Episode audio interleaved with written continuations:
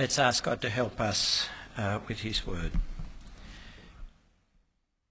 Uh, true and living God, we pray in your mercy that we would receive uh, this word as your word, the word of the living God who made us, who sustains us, and who will in the end judge us. Help us to hear it, to take it to heart, to conform our thinking and our actions to its truth. But above all, we pray in your mercy that this word would direct us to our Lord Jesus, your provision for us to escape your wrath. We ask this in Jesus' name. Amen. Uh, hurricanes, earthquakes, fires, with loss of life and great destruction of property. And it can seem so random which community is devastated and which is spared, which person taken and which person left. And we know believers are caught up in these disasters. Yet, believing God's word, we don't think these catastrophes are chance events. We say that God rules all things, even in the details. As our Lord said, Are not two sparrows sold for a penny, yet not one of them will fall to the ground outside your Father's care? And Paul affirms that our God is the one who works out everything in conformity with the purpose of his will. And so often, as we see and think about these disasters, there's a nagging question in our minds What is God doing? Is God acting justly in these events? Can we trust? Can I know for sure that God's sovereign actions are just and right? That is, we ask ourselves the very questions God gave Abraham the opportunity to ask at the beginning of his dealings with his covenant people. You heard Abraham? Will you sweep away the righteous with the wicked? What if there are 50 people in the city? Will you really sweep it away and not spare the place for the sake of the 50 righteous people in it? Far be it from you to do such a thing, to kill the righteous with the wicked, treating the righteous and the wicked alike. Far be it from you. Will not the judge of all the earth do right? You hear Abraham's questions. Does God treat the righteous and the wicked alike? In his judgments, will the judge of the earth do right? Can he know that? Now, these are the questions God answers in our passage, not just in his dialogue uh, with Abraham, but in revealing his dealings with Sodom in Genesis 19. Abram has been entertaining the three visitors who came to him at the beginning of chapter 18. Having revealed to Sarah the promise God had already made known to Abraham that she would have a son about that time next year, a son Isaac, who would be heir of the covenant, an everlasting covenant that God had made with Abraham in Genesis 17, the men prepare to leave. These were mysterious visitors, but now it becomes clear that one of the three is the Lord. And as they're leaving with Abraham walking alongside, the Lord says to himself, verse 17, Shall I hide from Abraham what I am about to do? Uh, we don't usually have revealed beforehand God's intended action and the reasons for it. That's rare even in Scripture. Usually, God's activity and purpose in a specific event is left hidden. And we're left to interpret events in the light of what God has told us about himself and his dealings generally. But here we see God deciding to make his revelation, make this revelation to Abraham, and giving us his reasons for doing that. Uh, shall I hide from Abraham what I'm about to do? Abraham will surely become a great and powerful nation, and all nations on earth will be blessed through him. For I have chosen him, so that he will direct his children and his household after him to keep the way of the Lord by doing what is right and just, so that the Lord will bring about for Abraham what he has promised him. Abraham has received promises from God, promises that God is determined to fulfil promises we thought of last week, promises that will bring blessing to all the earth. And the way God has chosen to realise those promises is through Abraham's descendants, starting with Isaac. We see here the means of fulfilment is through Abraham's descendants continuing in covenant relationship, keeping the way of the Lord by doing what is right and just. Abraham has a role in instructing his children in that way. But to instruct his children in the way of the Lord, there are things Abraham needs to know, aren't there? He needs to, well, he needs the Lord to reveal his ways. He needs the Lord to reveal his character so that he knows the Lord. And Abraham needs to know especially that the Lord is just, that he gives people what they deserve, that acting justly and rightly is rewarded and acting wrongly is punished. I mean, how could God demand his people be just and right if he was not? What motivation could there be to live God's way if it made no difference? If God were not a just judge? So God decides here to draw back the veil that usually stands between us and his actions in events. He decides to tell Abraham what he is about to do and why. What we have in verses 20 to 21 is revelation. Revelation given in the context of an existing covenant relationship, given to serve the continuation of that covenant relationship and so serve the fulfilment of God's covenant promises. Even in judgment, the blessing of the nations is in view. This conversation is initiated by grace to serve the fulfilment of God's gracious purpose to Abraham and in Abraham to the world. The Lord said, The outcry against Sodom and Gomorrah is so great and their sin so grievous that I will go down and see if what they have done is as bad as the outcry that has reached me. If not, I will know. The Lord tells Abraham he's heard of the sin of Sodom and Gomorrah, but the Lord also tells Abraham he is not going to act on hearsay. He's going to ensure that he is well and accurately informed before he acts. You see, even before Abraham asks the Lord, the Lord is starting to reassure Abraham and us of the justice of his actions. They are founded on sure personal knowledge. But it is still an ominous pronouncement, for Sodom was already notorious. We saw that back in chapter 13. The people of Sodom were wicked and sinning greatly. And there was little chance that the Lord would find it better than he had heard.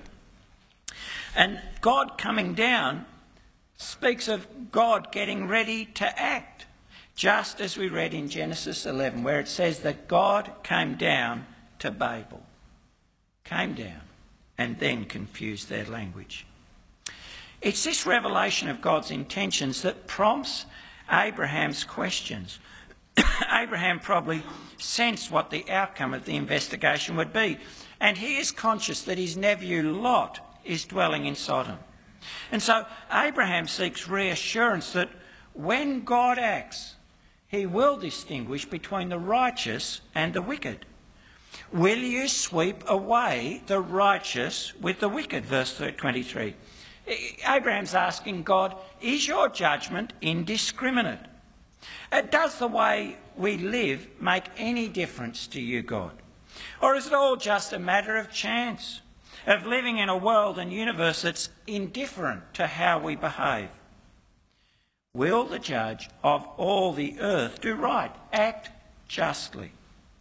Now, notice Abraham confesses that the God who made the earth is the judge of all the earth. It is his, and so accountable to him.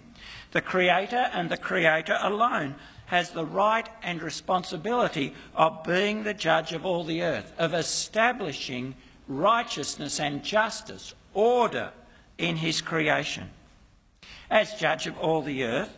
Everyone, says Abraham, is accountable to him. Not just the covenant people to whom he reveals himself, all the earth, including godless Sodom. All the earth including all who reject him or seek to deny him, all the earth, including our society. Will God act justly in judgment? That is, giving people what they deserve.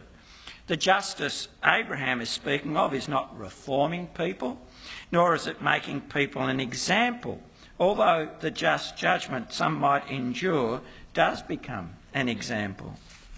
Justice is giving people what they deserve and not giving them what they don't deserve. Justice distinguishes between right and wrong, good and evil, and treats people differently according to what they've done. Will God give to people what they deserve for the way they've acted? Give to them according to their works. To see that happening in any event, any disaster, is usually completely beyond us. We don't know the circumstances of individual lives and we don't know outcomes, for death is not the end. An assurance of God's justice is not an assurance we can get with our limited insights from our own observations.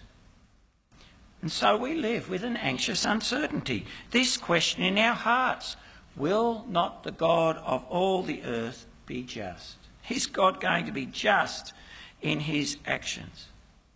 But Abraham here has an opportunity to seek that assurance from God, to be assured by God that he does distinguish between the righteous and the wicked, that the righteous will not be caught up in the judgment of the wicked. He gets assurance that people will get what they deserve. And the Lord does assure Abraham of this, of his justice. He assures him of this repeatedly as Abraham whittles down the numbers from 50 uh, to 10. if I find 50 righteous people in the city of Sodom, I'll spare the whole place for their sake. If I find 45, I'll not destroy it. Oh, for the sake of 40, I will not do it. I will not do it even if I find 30 there. Oh, for the sake of 20, I'll not destroy it. For the sake of 10, I will not destroy it. Even if there were 10 righteous people in the city, the Lord would spare it. And at that point, the Lord terminates the conversation.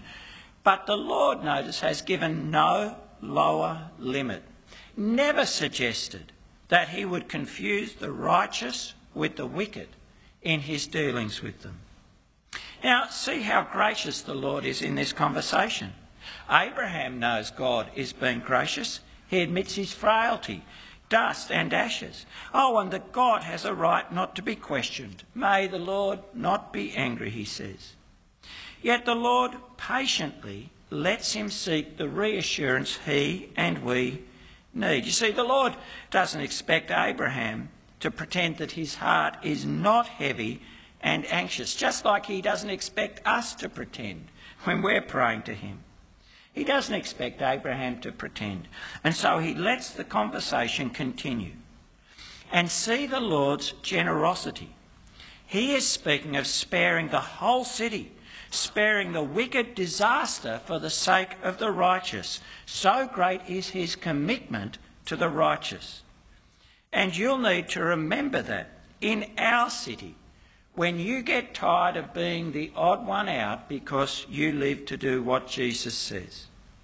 We love and do our neighbours good, delaying deserved judgment by being different, by not sharing in the sins of our neighbours, no matter how much they might want you to approve them. God graciously reassures Abraham's anxious heart. He is just. He will distinguish the righteous from the wicked. He won't sweep away the righteous with the wicked in judgment. And what God has assured Abraham of, that the God of all the earth acts justly, he now shows us, he reveals to us in his dealings with Sodom. In the visit of the two angels, will be assured that God's judgments are accurately informed. In his dealings with Lot, we'll actually see that God can rescue the righteous from his judgment of the wicked. And yes, in his dealings with the men of Sodom, we see that God enacts just judgments. Now, God knows all things, but the visit of the angels removes for us beyond doubt that God is accurately informed of the behaviour and character of Sodom, informed by first hand experience. And as the angels come, the first man they meet is Lot, who greets them with respect. Lot seemed to be a righteous man in his determined hospitality. Hospitality which was seen as a sacred duty in his day, hospitality that has already been seen in Abraham's dealings with the three visitors. Lot is seen to be like Abraham in this. And perhaps because Lot knows his neighbours, he insists that the two visitors stay with him. And he provides the NIV has a meal, but it's actually a feast for them. Then, when the men of the city demand his guests so that they can gang rape them, he courageously seeks to protect them. They called to Lot, Where are the men who came to you tonight? Bring them out to us so that we can have sex with them. Lot went outside to meet them and shut the door behind him. See, that Lot courageously puts himself outside the house, the door locked behind him, and he seeks to reason with his neighbours. My friends, don't do this wicked thing. Look, I have two daughters who have never slept with a man. Let me bring them out to you. And you can do what you like with them, but don't do anything to these men, for they have come under the protection of my roof. Now, the story does not in any way endorse Lot's suggestion in verse 8. It appalls us, and it would have appalled Moses' first readers. But while we might think that Lot's scale of values is wrong, in context, this offer speaks of his commitment to use everything at his disposal, all that is his, to protect his guests. Just as he has put his life on the line by going out to reason, so now he's putting, in a sense, everything he has on the line.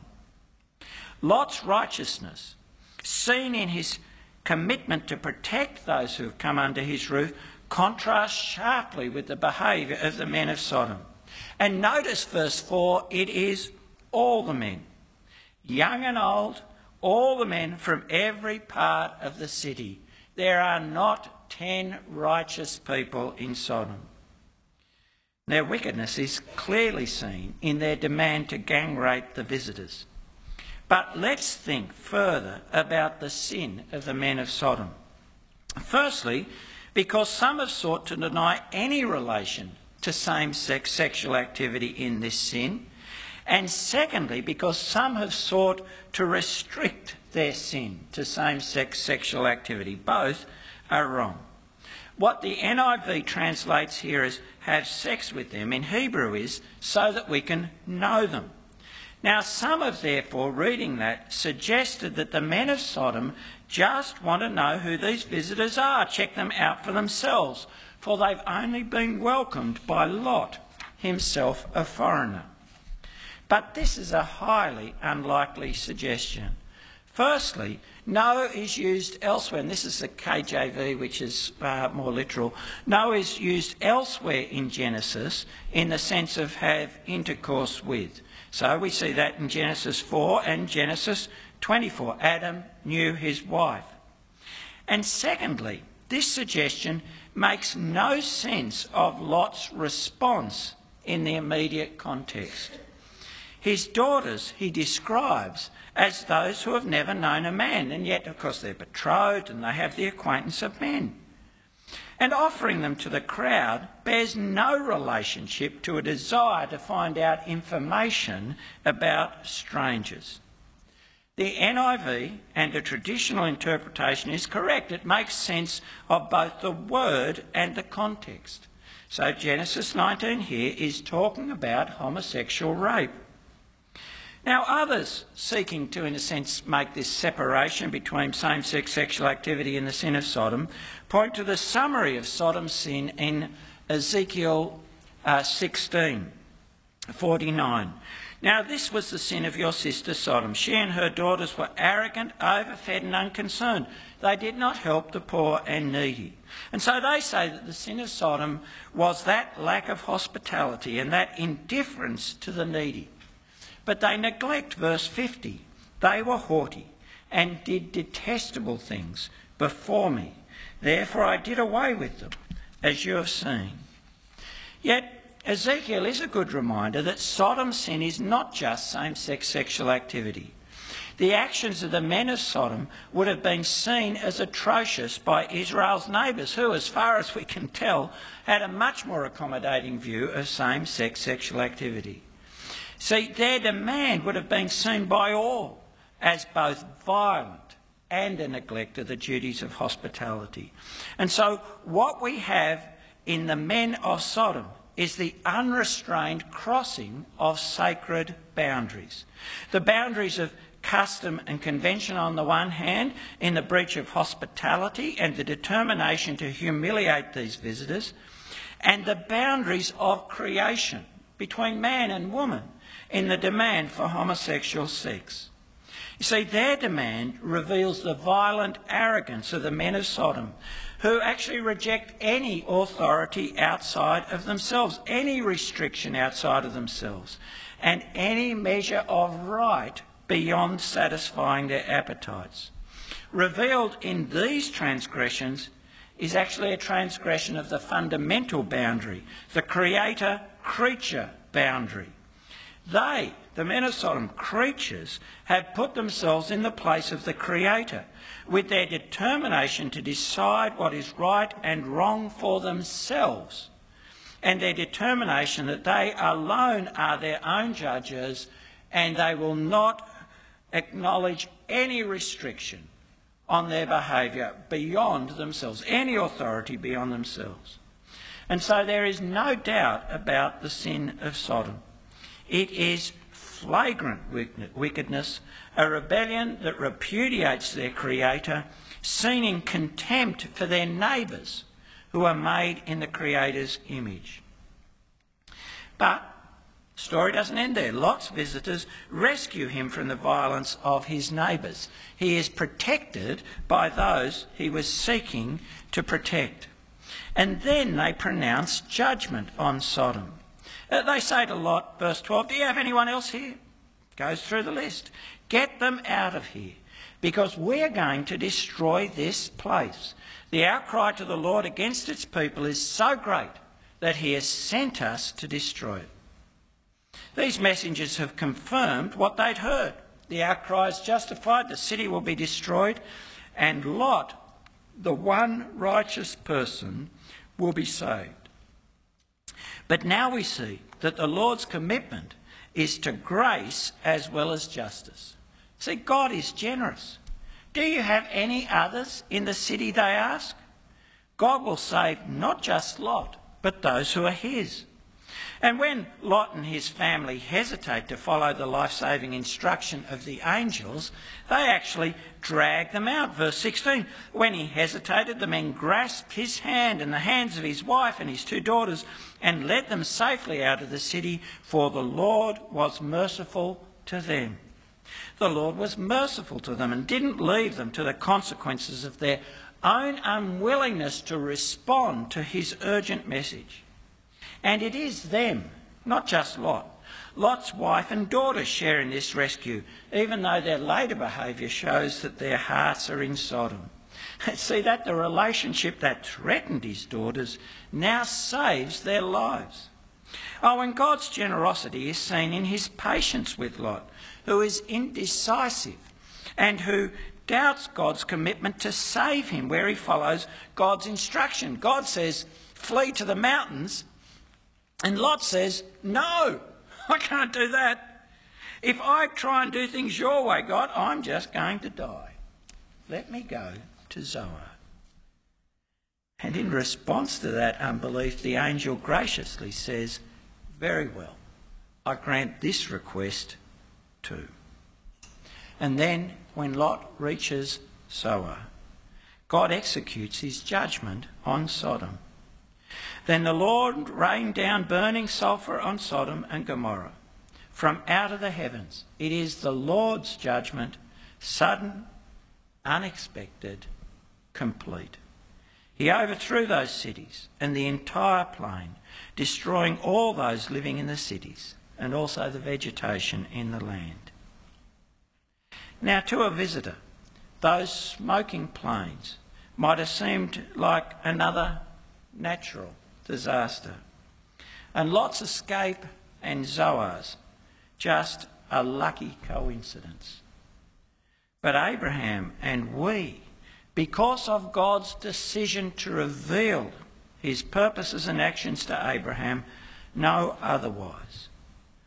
This was the judge of all the earth, judging justly, condemning the wicked and rescuing the righteous from that judgment, the one righteous man Lot, and with him his family.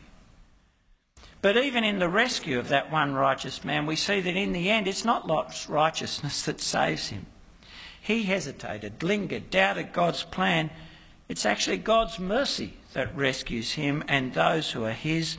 The mercy he enjoys through relationship with Abraham, through whom God mediates blessing to the world. So when God destroyed the cities of the plain, he remembered Abraham and he brought Lot out. The judge of all the earth will do justly. Through God's revealing himself to Abraham, we have an assurance of God's character. He is just in all his judgments, that is established for his people right at the beginning of his relationship with them. We may not know, most often will not know, why this or that event befell this or that person or people or city, because God has not revealed that to us. But we can be confident in all he does. The judge of all the earth acts justly. But that means there will be judgment. You see, part of being just is giving people what they deserve what they deserve for their failure to give thanks to God, their failure to acknowledge Him, their abuse and misuse and contempt of those made in His image for their sin. God has never stopped being the just judge of all the earth. He continues to be an active judge now in history, and Scripture assures us God will be judge at the end through His Son Jesus. Jesus Himself used what befell Sodom as an example of judgment of what it will be like on the last day. As it was in the days of Lot, people were eating, it was the same in the days of Lot. People were eating and drinking, buying and selling, planting and building, and probably worrying about how house prices were going up and whether they. Uh, But the day Lot left Sodom, fire and sulphur rained down from heaven and destroyed them all. It will be just like this on the day the Son of Man is revealed. And when you hear that warning from Jesus about that day, telling you it's sure and it will come suddenly and unexpectedly, don't be like Lot's future son in laws, those betrothed to his daughters. They heard the message, Lot warned them they laughed and they perished. Don't think our Lord Jesus is joking when he tells you that a day has been fixed in which God will judge the world in righteousness. There is that day when God will give to everyone what they deserve for what they have done. Our society may choose to ignore that, to deny that. But God is sure. And He's given us assurance of that by raising His Son from the dead. Instead, respond to the word of warning, for there will be escape, rescue for some in that judgment. The just judge we see here knows how to distinguish the righteous from the wicked.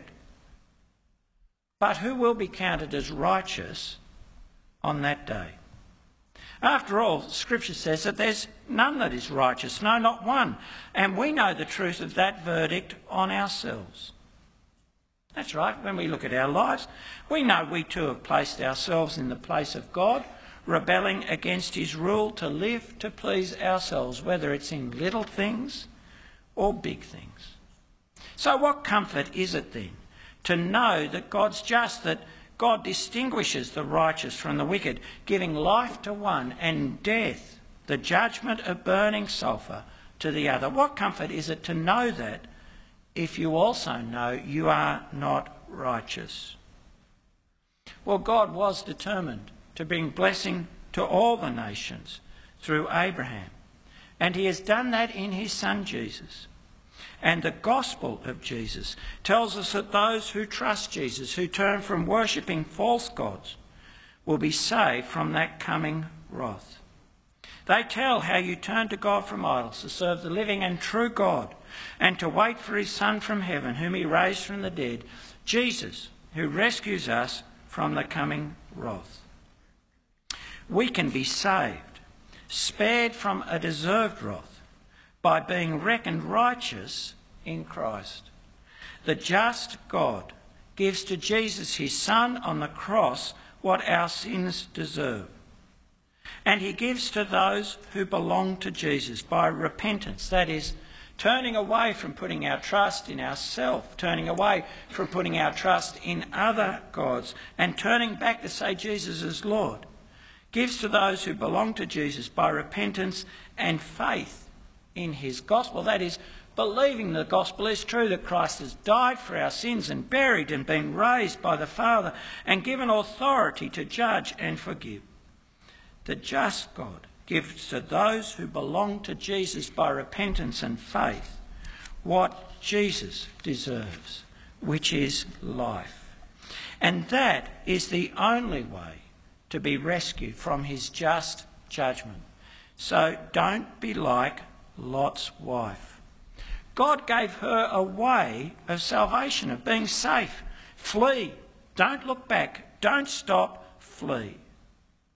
But Lot's wife looked back. Her heart was still in Sodom, and she looked back. She hungered, as it were, for that luxury and that freedom where she only decided for herself what was right and wrong. God's mercy is only experienced God's way by continuing in the life of repentance and faith in Jesus. So persevere in faith in Jesus the Son, confessing Him as Lord and living for Him. And then remember why God gave this revelation of His judgment to Abraham and to us. It was so that Abraham's descendants, knowing that the Lord would be just, is just, would be careful to keep the way of the Lord by doing what is right and just. And of course, this revelation isn't just for Abraham's physical children, it is for us who have become his children through trusting Jesus. It's for us so we will persevere in keeping the way of the Lord.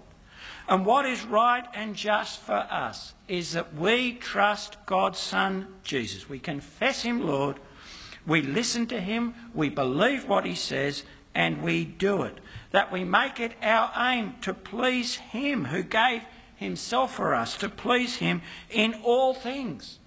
The way we use our money, the way we live with our families, the way we work, the goals we set, the way we talk to our neighbours. That's right. What is right and just is also doing His will in calling others to share in rescue from the wrath to come by calling them to repent and believe in Jesus. Calling them to repent and believe, whether that meets with laughter or not. Will not the judge of all the earth do right? Yes. He will judge the wicked and he will spare the righteous. Make sure you're amongst the righteous by being amongst those who trust and follow our Lord Jesus always. Let's pray. Our gracious Heavenly Father, Uh, we live in a society uh, that is blind to the reality of your judgment and mocks warnings of judgment. A society that is wedded to its idolatry of self, its determination to take right and wrong from our own feelings and thoughts, ignoring you. We pray that you would have mercy on us, that we would hear this word today and run to Jesus, listen to him, trust him, follow him. And Father, we pray more than that, that knowing your mercy, we would be transformed by it to show mercy to others, to love those who disagree with us, and gracious Father, more than that, to give them the opportunity of finding mercy by speaking to them of Jesus and the hope we have in him. Let this word sink into our hearts and bear good fruit, we pray. In Jesus' name, amen.